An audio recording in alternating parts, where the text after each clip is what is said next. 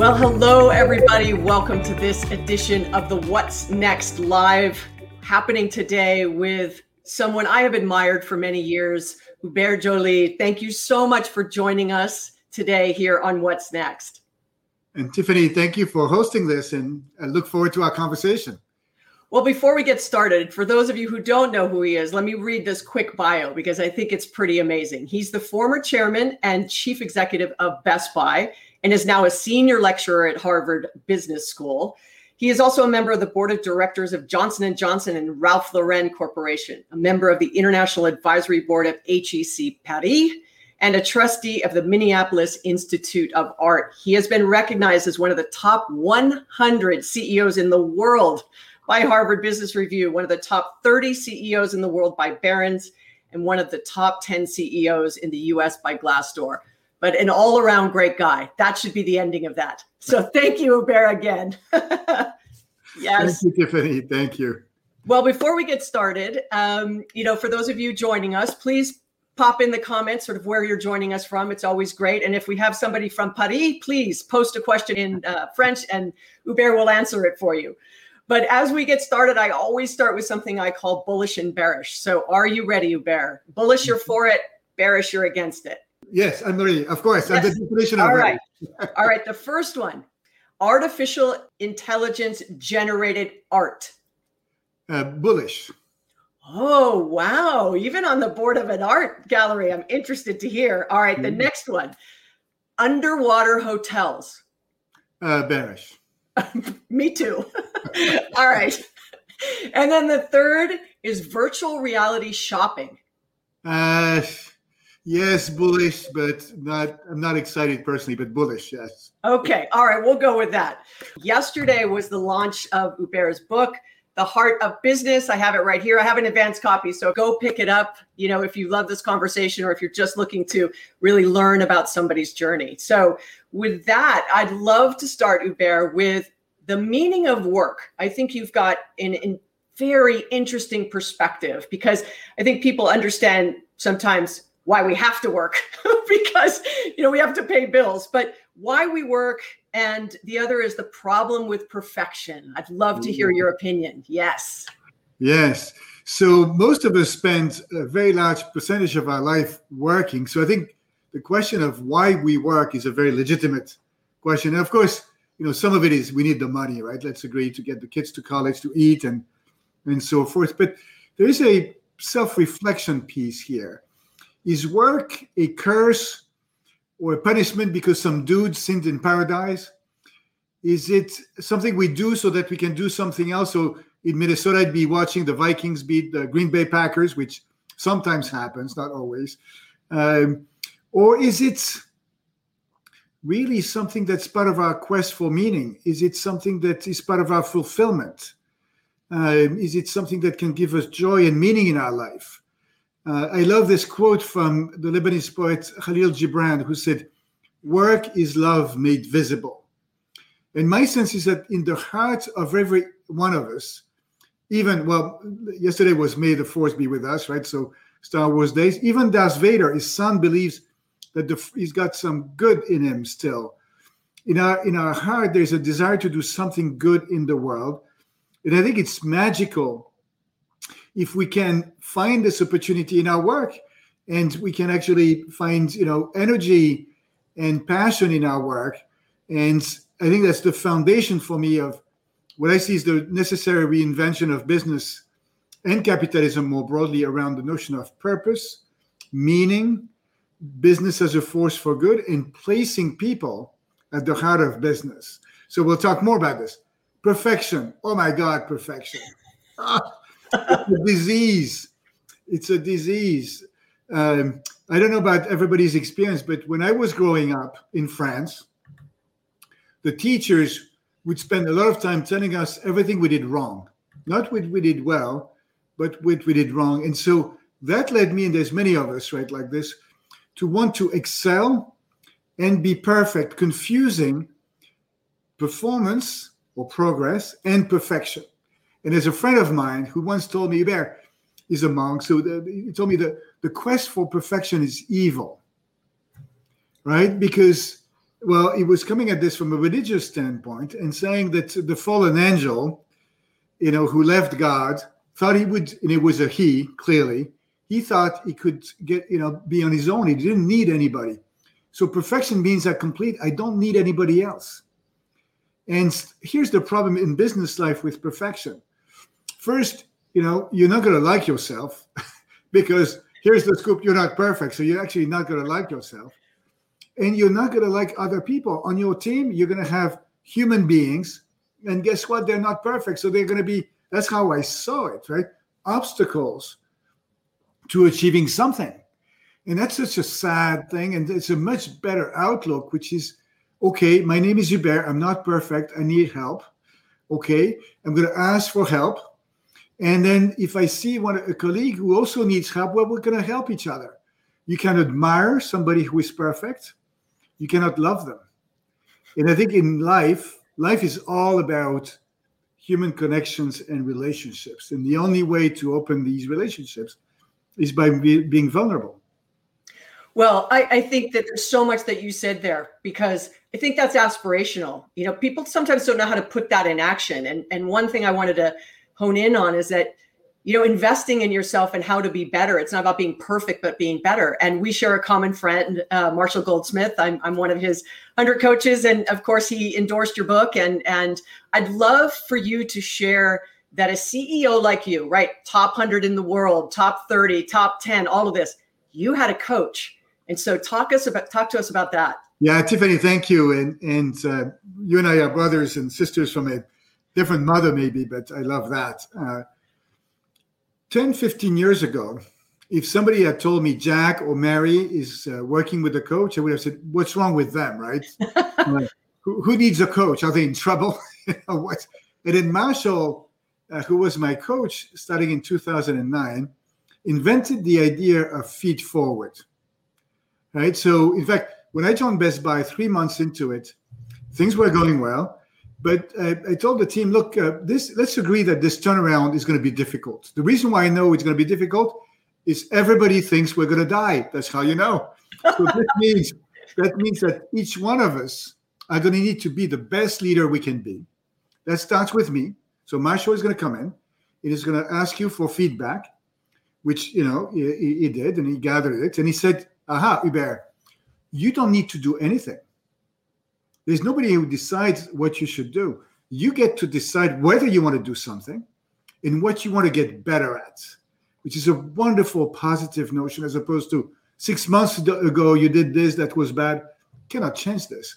So I went back to my team and said, all right, thank you for all of the feedback. I've decided to work on getting better on these three things, number one, number two, number three. I'm going to follow up with each of you, ask you for advice on how I can get better at these three things. And 3 or 4 months from now, I will follow up a second time to see how I'm doing. Of course, believe me, Tiffany, excruciating pain to have to do this somebody like this, like me. But then so helpful because I got a ton of ideas and also signaled at the same time to the rest of the team, you know, if you need to work on something, that's okay. We're all on this journey. In fact, if you interview somebody else from Best Buy, ask them, what are you working on? Everybody at Best Buy is working on getting better at something, and then we help each other. Because if Mike is working on that, then I can give him advice, and we trade. And so it's created a culture of progress and vulnerability and camaraderie and mutual support. That was a game changer. And now, so away with the perfection and on with wanting to get better and helping each other and being kind to ourselves. Yes. Right? Especially in these times. You know, one of the things that Marshall does, he encourages, that's great advice for everybody. You know, at the end of the day, if you can, maybe at the end of the week, do some self-reflection. Maybe you guys already do this, right? And the question that Marshall encourages us to ask is, did I do my best today? You know, to, you know, have a good conversation with Tiffany or take care of my children or work on our growth strategy and, you know, do a self-assessment. And if the self-assessment is not great, be kind to yourself. There's always tomorrow. You can get better tomorrow. Yes. And so great advice from our good friend Marshall. Hello, Marshall, if you're listening. Yes. Hello, Marshall. Well, you know, we have a connection also that, you know, I obviously now I'm at Salesforce. Before that, I was at Gartner. But before that, I ran a division of Gateway Computers right when the stores closed and we merged with eMachines. And all of a sudden we showed up in retail because we had closed our stores, right? And that was our new kind of go-to-market model. You know, I it's sad to see that Gateway is no longer, right? And you know, former whisper of its, you know, past self. But during that time, I think it was a very different Best Buy. And I talk a lot with people on this show about, you know, sort of what they did and, you know, how great it was and all that you just shared.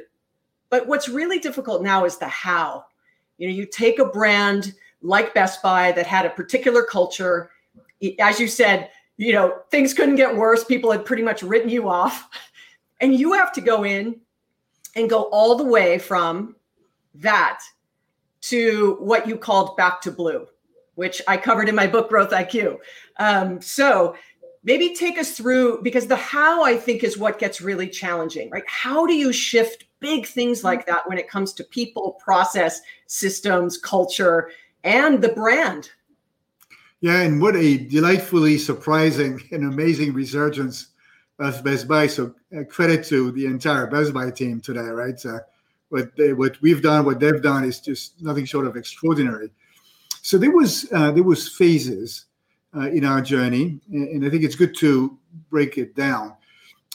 First, you know, when I was approached to become the CEO, I was neither crazy nor suicidal.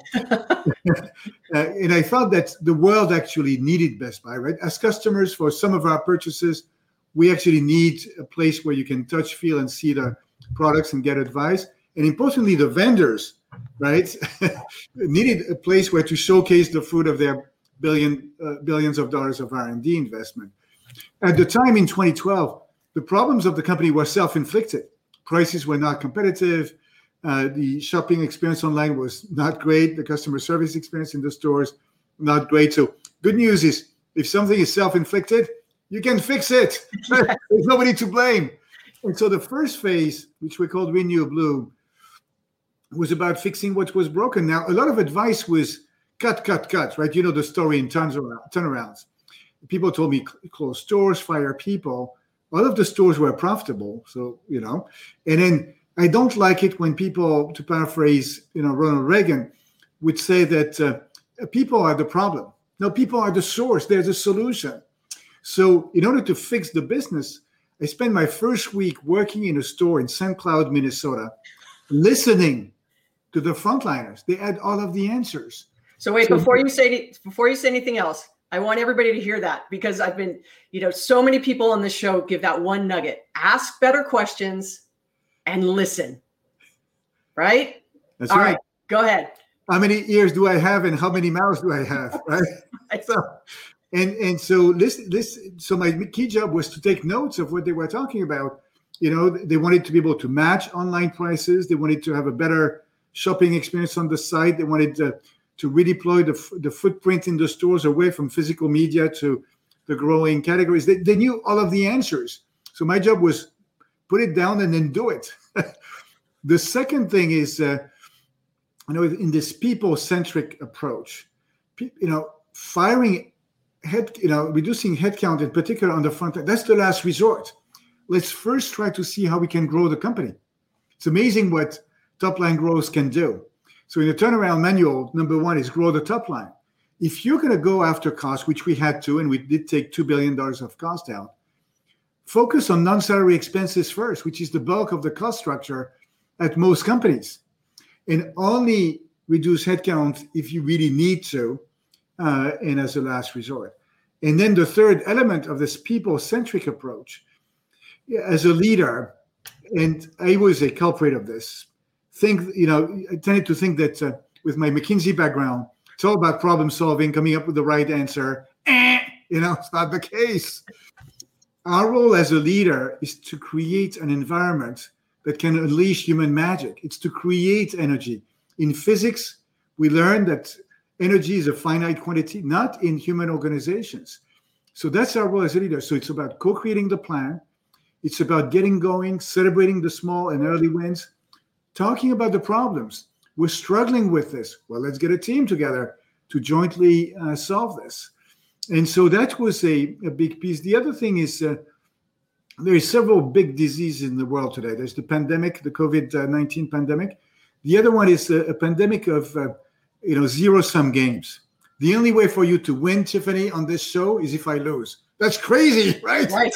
I agree. You know, the partnerships we did with the key vendors, the world's foremost tech companies, who have all now a store within the store at Best Buy, that was a game changer. Good for the customers, good for Samsung, Sony, Apple, even Amazon has got a presence in our store, and good for us because, of course, there was some money in it.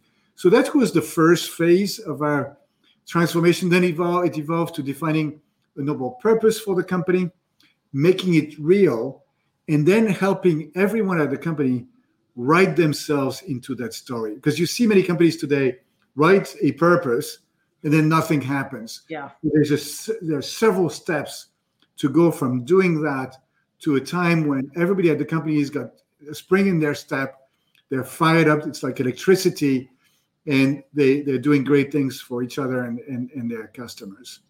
Well, there's so much there. First, before we go on, please, put your questions in whatever platform you're listening to. I just wanted to let you know we've got people joining from Switzerland. We've got somebody, Katie is from London, Monique from Brazil. We've got someone else from the UK, Indiana, Bahrain, Atlanta, Sweden. We got people from all over the world. So how fantastic. But there's something about Best Buy that I think people don't realize. A lot of that store in the store was really born out of Best Buy. Kind of that's one. But there's a great story that I actually cover in Growth IQ around how Cisco had a product called Flip, for those of you who remember the little flip camera. And John Chambers decided, we don't want to do it anymore, right? So he pulled it. Now all of a sudden, right, Best Buy has shelf space.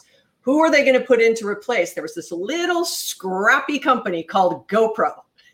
And Hubert and team said, sure, come on in, and look what has happened. Right? It wasn't just about what Best Buy, but that was one of the very first moves to kind of go into mainstream, because they were so much about word of mouth and adrenaline junkies and, all that kind of thing, that it was a great move. And so what do you think retail now where we're at has to do to continue to be this sort of experiential and engaging and interesting to get people to go back to the stores? I don't think it's about getting back to the store. My view, and it was a turning point during our journey when we went from Renew Blue to Building the New Blue. We actually said we are not a retailer. We're not a consumer electronics retailer. We're certainly not a brick and mortar retailer. We define our company based on its purpose.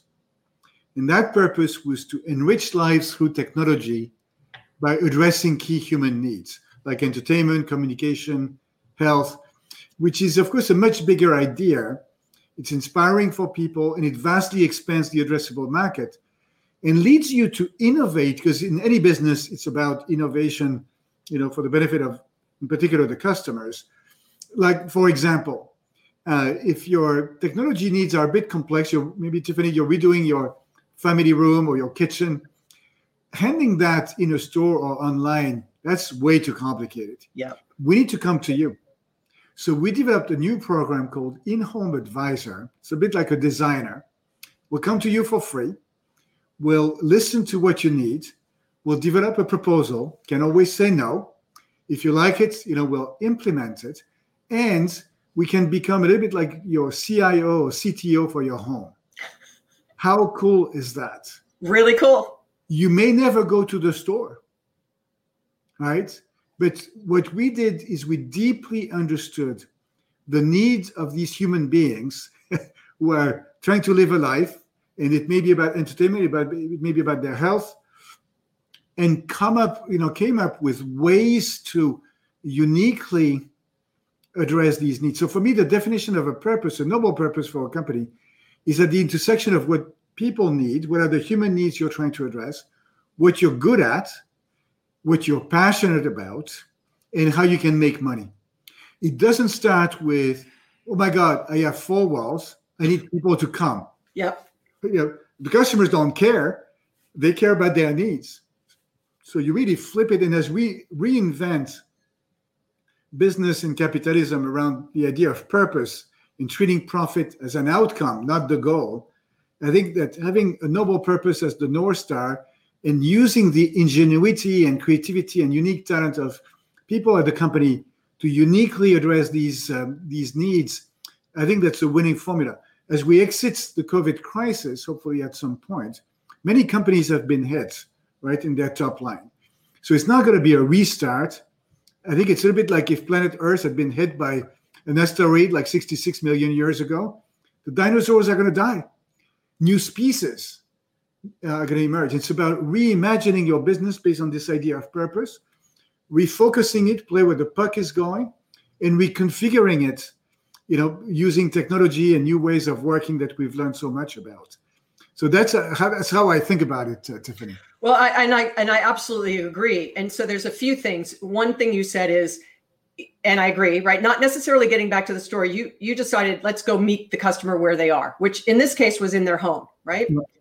And that requires a very different mindset, you know? And so getting your leadership team, you know, so for those of you listening who might be an individual contributor or you're a mid-level manager or you're a leader or you're aspiring to be one, I think this is the Achilles heel I hear, right? So many understand maybe they need to change. Maybe the brick and mortar needs to connect more to the store, you know, or online, sorry. Or you may need to do something if it's appropriate, right? Where you're going to the home to serve the customer in a different way. But that may create this angst of, uh-oh, I'm very comfortable in the status quo. We've been successful doing it. I'm worried about getting it wrong. Back to the comments you were making a few minutes ago about perfection. And I think that's really scary and challenging for a lot right now is this is a roadmap we don't know. And so how would you suggest people approach these decision points they have at this moment? Yeah. And first of all, I would say everybody listening, I'm going to bet, is a leader because everybody is a leader at the minimum of their own life.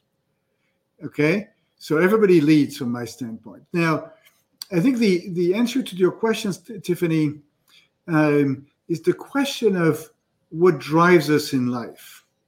I remember when I was recruiting or looking at promoting somebody, I would put a lot of emphasis on expertise or experience. I want the best e-commerce person or the best store person or the best supply chain person. Increasingly, I spend time on who is this person, what drives them, what gives them energy, what do they want to accomplish in life? And I think that's in business really critical that as leaders, we ask ourselves this question, how do we want to be remembered, right? What difference do we want to make? Right. And that we are able to connect this with our work.